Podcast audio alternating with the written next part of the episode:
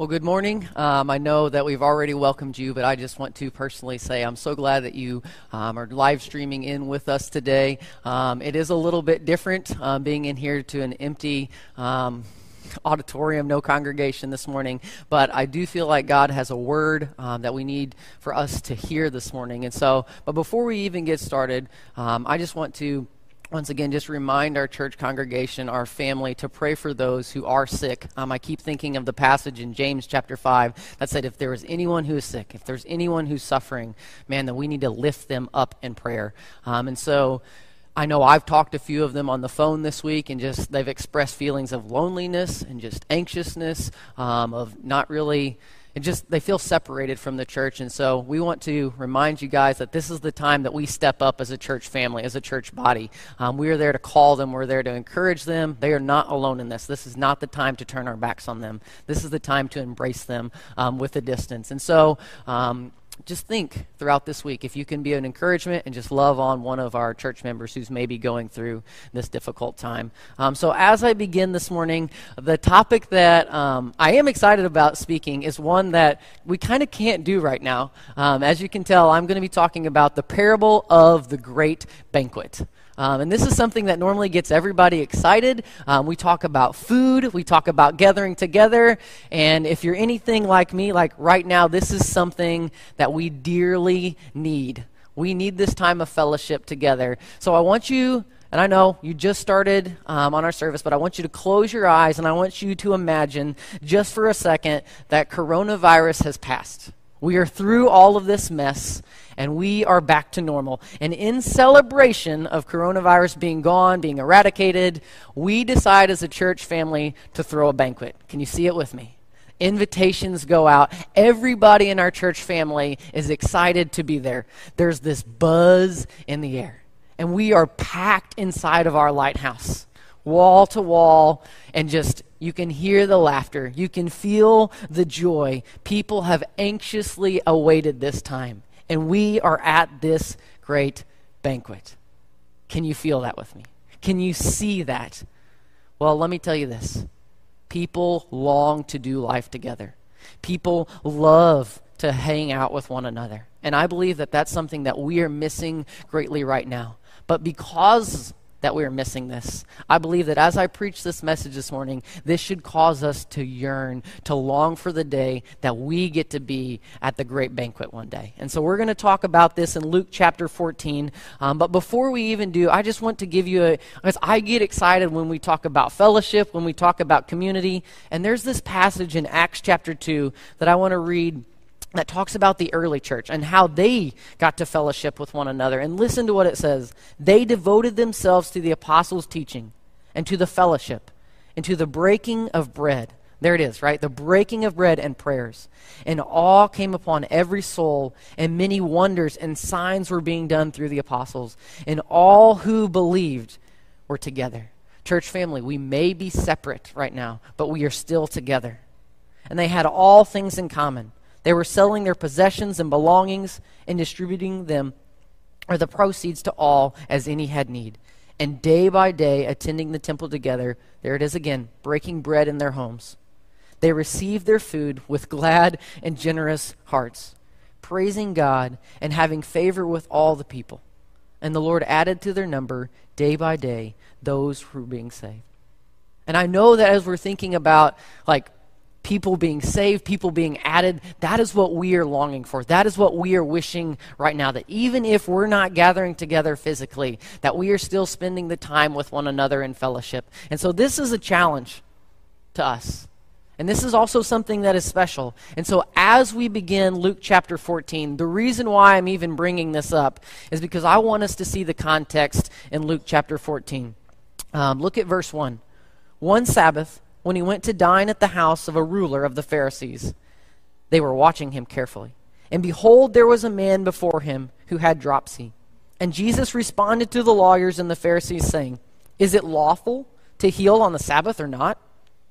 But they remained silent. Then he took him and healed him and sent him away and said, Which of you, having a son or an ox that has fallen into a well on the Sabbath day, will not immediately pull him out? And they could not reply to these things.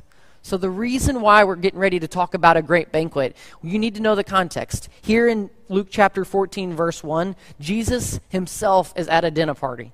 Now, I don't know if you caught this or not, but the whole reason why Jesus is invited is not because they want to spend time with him, not because they want to get to know Jesus more. This is a trap. Look what it says. Those who, who invited him said they were watching him carefully. Their intentions were not for fellowship. But their intentions were to trap him, to trick him. But if you know anything about our Savior, he's not easily tricked, he's not easily trapped. So Luke points out that while they're at this dinner party, they're trying to trick him. Now, have they tried this before? You better believe it. That they've done this time and time again, and yet Jesus always gets right to the point. And as he encounters them trying to trap them, he also wants to teach them. So here we go. Here's the man with dropsy. And I did a little bit of research this week. Dropsy is this disease of where the body just retains fluid. And so there's different things in the body that just can't seem to process it. So the body begins to swell, and it's extremely painful.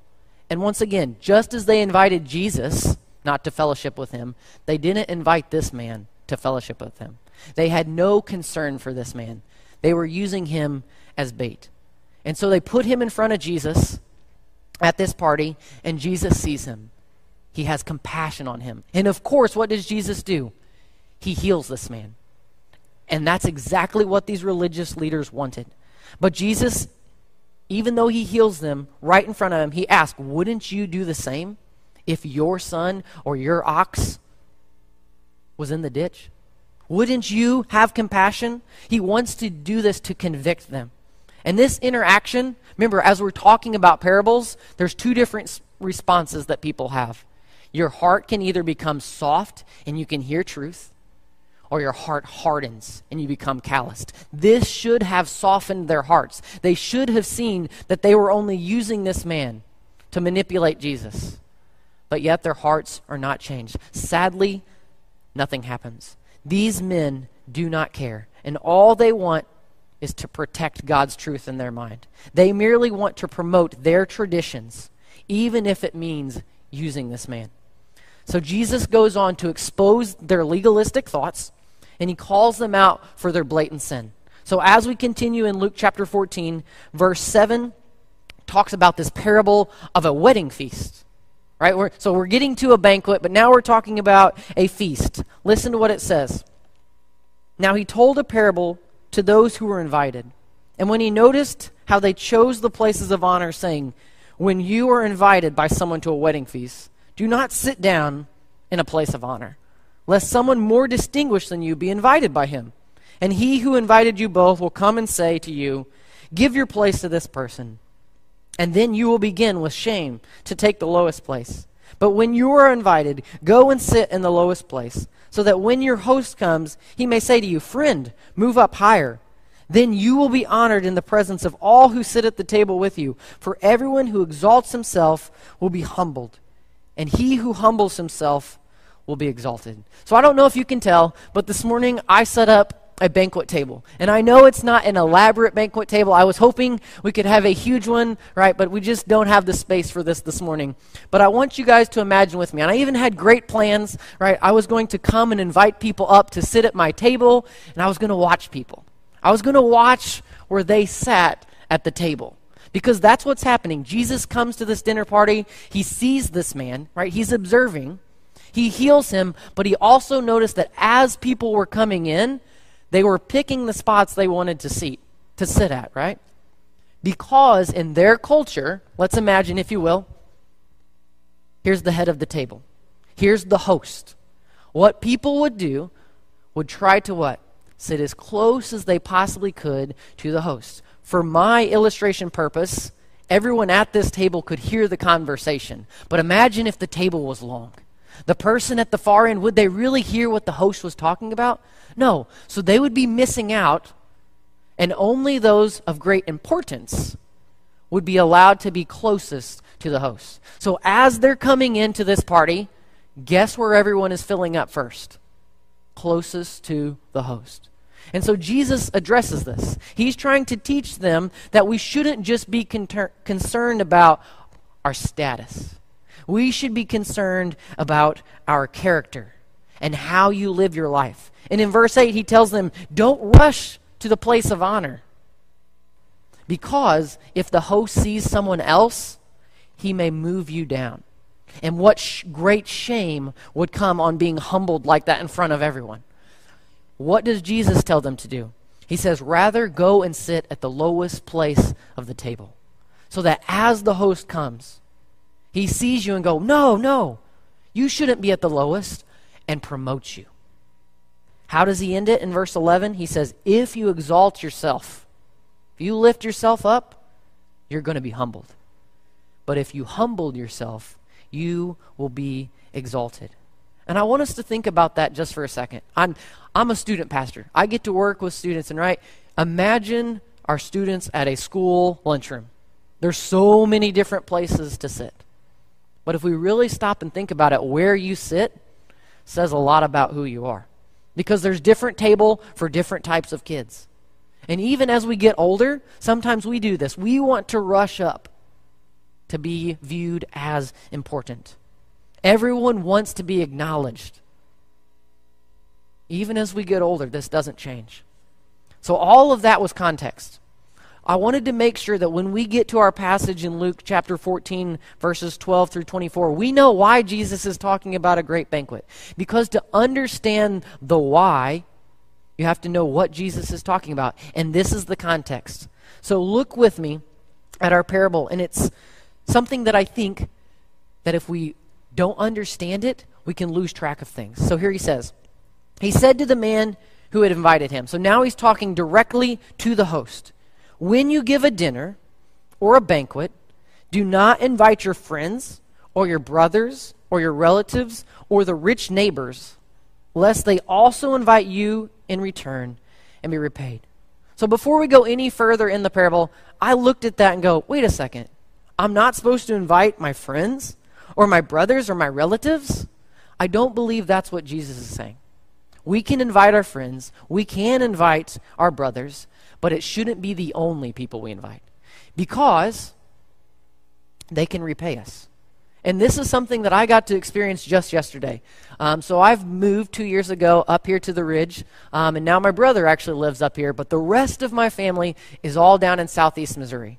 Well, yesterday we got the opportunity to gather together. So my brother's house is just down the road. He opened it up, he was the gracious host, and then my mom and dad and a few of my uh, sisters got to come.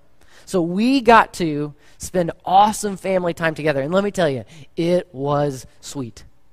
And here's the beautiful part like, I felt like I was repaid by them.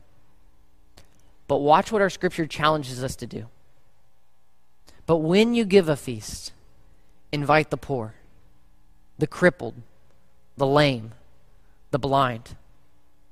And I had to pause for a second Yesterday, I enjoyed my time with my family so much.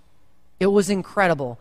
But would I enjoy a feast just as much if I invited someone who was poor, who was crippled, who was lame, and who was blind? And if I really answer that question, it's tough, isn't it? Because we enjoy being around the people that we like. We enjoy being around the people that make us feel good that make us feel accepted. But Jesus is challenging them here. Watch what he says in verse 14. You will be blessed because they cannot repay you, for you will be repaid at the resurrection of the just. And so, as we think about the beginning, and this is just the setup, Jesus is talking to them about who's being invited to this dinner party that they were at. And he's trying to make sure that they understand that it's not just about inviting those who we like, but it's caring for every single person. Because did they care for that man with dropsy? Absolutely not. Notice how it says at the end of verse 14 there. When will we be repaid? Here and now? No. But at the resurrection of the just. And if we look over in Acts, Paul addresses this. And he talks about how there is a resurrection for the just and the unjust. And I want you to keep that in mind here in just a second because notice how a man sitting at the table, he's just observing, he's listening to Jesus talking to the host. Watch how he responds. When one of those who reclined at the table with him heard these things, and he gets excited because Jesus is talking about something in the future, a future kingdom, a future banquet. Blessed is everyone who will eat bread in the kingdom of God. And let me tell you, he is right. One day we will get to be with our Savior, with our King. We will be a part of his kingdom, and as it's going to talk about here in a second, there's going to be a great banquet. And this is an exciting thing. Blessed is everyone who will eat bread in the kingdom of God. But here's what I don't want us to miss this man was confident that he would be at this great banquet. He thought his place was secured because of who he was and what he had done. He presumed he was in. And I want you to catch that. Not because of what our Savior had done, but because of who he was. So notice how Jesus corrects him. But he said this by giving this parable. A man once gave a great banquet and invited many. Once again, my hope this morning was I was going to be passing out invitations. I was going to say, You're invited to this great banquet. You're invited to this great banquet. And I don't know if you're anything like me, but when you get a card like this in the mail, especially like a wedding invitation or a birthday party, I get excited to see I'm invited. Someone thinks something about me. Right? So this person, this host, is inviting many and at the time of the banquet, he said to a servant, To those who had been invited, Come, for everything is now ready. For those of you who've ever hosted anything, you know it's a lot of work. You have to clean, you have to prepare. I mean, even for this morning, this table didn't magically get here. I had to find some plates, I had to find some glasses. I even wanted to have a nice little centerpiece right here. I wanted it to be well presented.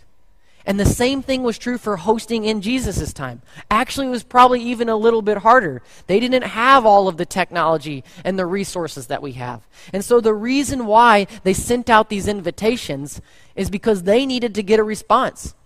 They needed to know how many people were coming so they could prepare appropriately. Just as I set the table for four, if I invited 12 people and I only have four spots set up, I'm in trouble. So this host sent out the invitations. People reply. They RSVP'd, if you will. They said they were coming. He sends out his servant, and notice what happens. Come, everything is now ready. They had knew the time. They had agreed to come, and here's the party. Here's the great banquet. But they all alike began to make excuses. Kind of sounds like us today. When someone invites us to something and something better comes along, what do we do? We make up an excuse. The first said to him, I have bought a field and I must go out and see it. Please have me excused. So, excuse number one is what? I have bought a field and I need to go see it. Okay. So, this excuse is not very good because normally when you're buying a piece of property or a house, what do you do first? You go and view it. You don't buy it sight on, like I don't even get to see it. So this person says, I need to be excused. Hey, I'm so, so sorry, but I bought a field. I need to go view it. Excuse number two I have bought five yoke of oxen and I need to examine them. The equivalent for us today you just bought a brand new car and you haven't test driven it. Excuse number three I have married a wife and I cannot come.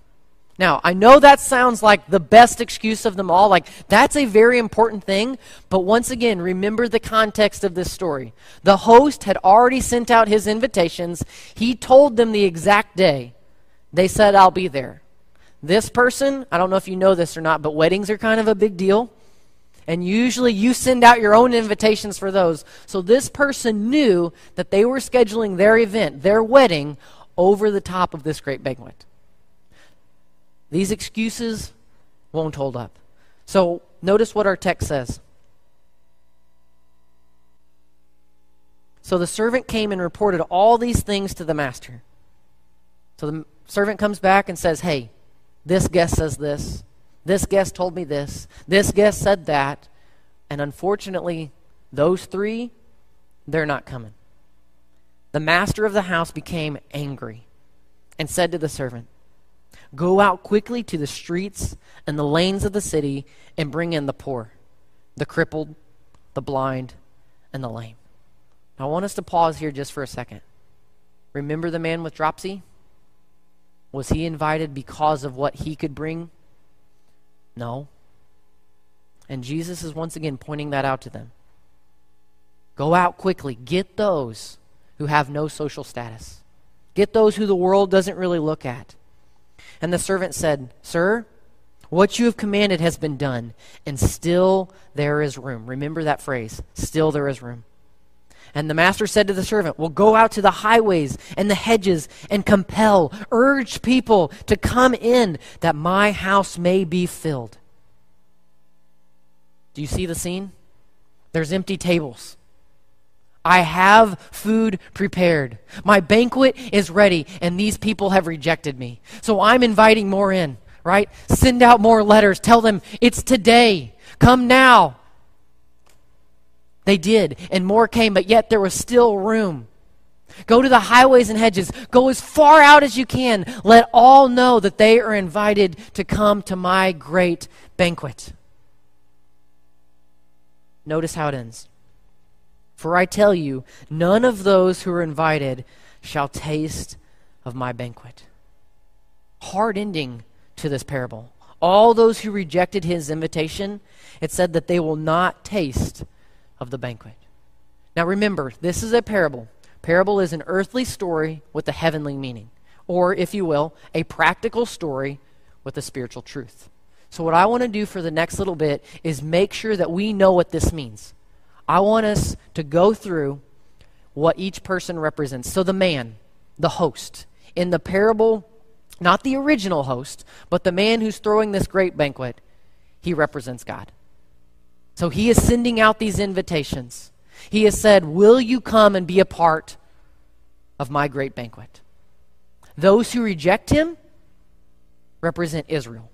So he's talking to these Jewish religious leaders and saying, You are the ones who reject me.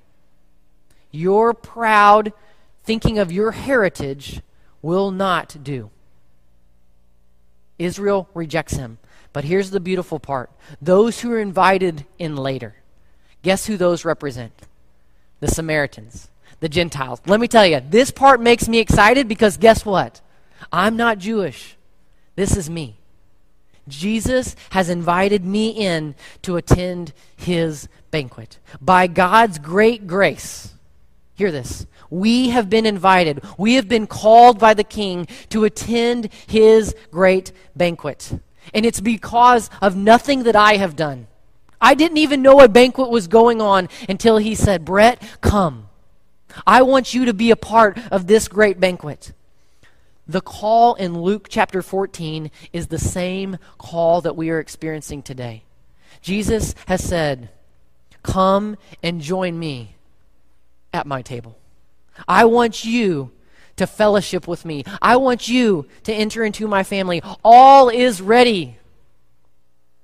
He has made a way of salvation for us. But here's the question Will you accept this invitation? And I know that I can't possibly do this, and I didn't even have close to enough cards to do this this morning. But imagine if I walked up to you. Will you accept this invitation. And I am not Jesus. I'm not God. I'm not the host. But I just wanted that you to get that picture because he has given us the choice to come and be ready. I even think about um, I grew up in church listening to hymns. Um, and one of the hymns that I, I sang many, many times and I've never really thought about it is Come and Dine. But listen to these words Jesus has a table spread where the saints of God are fed. He invites his chosen people to come and dine. With his manna he doth feed and supplies our every need. Come and dine, the Master calleth. Come and dine. You may feast at Jesus' table all the time. He who fed the multitude and turned the water into wine Catch this last part. To the hungry.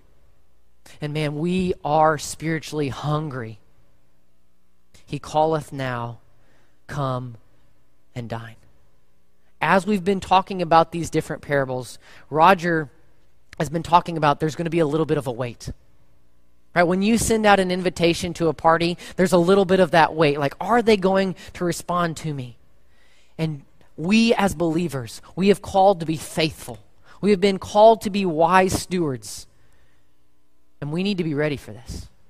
We need to be sending out these invitations to people. We need to be urging people to come to this great banquet. This is not just a banquet that you go to, you sit down, and you go, okay, I'm done. I'm here. You want your friends, you want your family to be at this banquet table too. I can't help but think um, in Revelation, it talks about the marriage supper of the Lamb. Listen to what is written here. Then I heard, I'm in chapter 19, verse 6. Then I heard what seemed to be the voice of a great multitude, like the roar of many waters, and like the sound of mighty peals of thunder crying out. What are they crying out? There's this great multitude in heaven crying out, Hallelujah! For the Lord our God, the Almighty, reigns. Man, we could get back up here as a worship team and just say that over and over again. Hallelujah, for the Lord our God, the Almighty reigns, our great host of this great banquet. He is in control. Let us rejoice. Let us and exult and give him glory. Why are, why are we giving him glory? For the marriage of the Lamb has come. Right? I got super excited about the day that I got married. Well, there's this beautiful thing of if you've accepted this invitation, then you're the bride of Christ. And we're here anxiously waiting his return. We're waiting for the day that he comes and he snatches up his bride. And as we wait, we're to be pure, we're to be holy, we're to be right in his eyes. This marriage of the Lamb has come. His bride has made herself ready and it was granted to clothe herself with fine linen, bright and pure. This is what the church should be as we wait for this great banquet. Bright and pure, clothed in this fine linen. And the angel said to me, Write this. Blessed are those who are invited to the marriage supper of the Lamb. Like, what an incredible blessing it is to even get an invitation. Because of Israel's rejection, we have been invited in. And I know that that was his plan all along, but there's still something special about knowing that God has invited me. And he said to me, These are the true words of God. Look at John's response. Then I fell down at his feet to worship him. But he said to me, You must not do that, right? He's talking to this angel. He falls down to worship. Don't worship me. I am a fellow servant with you and your brothers who hold to the testimony of Jesus. Catch this, church family. Worship God. For the testimony of Jesus is the spirit of prophecy. Wow. Isn't that powerful? This is the scene in heaven that John is getting to behold this marriage supper of the Lamb. And we get to be there. We are the ones who get to sit at Jesus' feet. We get to proclaim his glory, his goodness. And I'm that's why I love when we sing songs. Yes, everything we do is an act of worship, but man, there's something special about just crying out, lifting our hands, saying, God, you are worthy. You are king, and we love you so much. So, this parable, as we go back to Luke is trying to get our attention. Are we more focused on the here and now? That we we only care about inviting those who are our friends, who are our family? Or are we concerned about the souls of others? That we see the lame, we see the crippled, we see, if you will, the outcast, the down and out. And we say, Come into my home. Let me show you a small picture of what Jesus has done for us. I want to fellowship with you. I want to invite you as well. This is the gospel of Jesus Christ. That we are sinners and we are separate from Christ. But now he has welcomed us. He has invited us to surrender to him, to bow down to him, to repent of our sin, to believe that he is the Christ, the Messiah, the chosen one, and that we will follow him. That is the good news. And man, I am so excited this morning that I get to proclaim this good news to you. Because I know many out there who are watching and listening this are going, I've got my invitation and I've accepted. But maybe there's someone out there who you're looking it over. You're really pondering it, and I want you to. I want you to consider because if you keep reading in Luke chapter 14, I urge you to do this afterward. The next section is the cost. You must count the cost. Because to be a follower of Jesus, yes, one day we're with him, but we are not promised here on this earth that we will not have persecution. Tough times will come. But we have the Holy Spirit living inside of us. We have Him to comfort us. And I pray that as you really think about that this morning, that you will accept the invitation to follow Him. I want to close this in a word of prayer. So bow with me. Father, thank you so much for the gift that you have given us.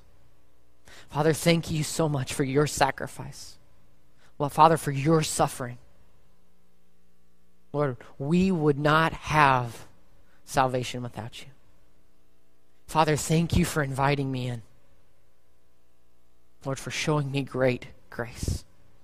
And Lord, I thank you that I will be at your banquet one day. But until then, Lord, I pray, Lord, that I too would invite others to this great banquet. Father, I pray that others would see my joy, to see my love, that they couldn't help but want to be a part of your great kingdom. So we ask these things in your name. Before I close, one more verse. In John chapter 14, Jesus says, Let not your hearts be troubled. You believe in God, believe also in me. In my Father's house are many mansions, and I go to prepare a place for you. He is preparing the place. The banquet will be ready, but will you be there? Thank you so much for tuning in this morning. Um, I know that Pastor Roger um, in the welcome kind of talked a little bit about our plan. As, I just want to reiterate that as we um, head out of here today, there will be um, no Wednesday night or no Sunday morning small groups, but we are planning on worshiping next Sunday, and I am excited to gather back together. So I hope you have a great Sunday, um, and we'll see you guys soon. Love you. Bye bye.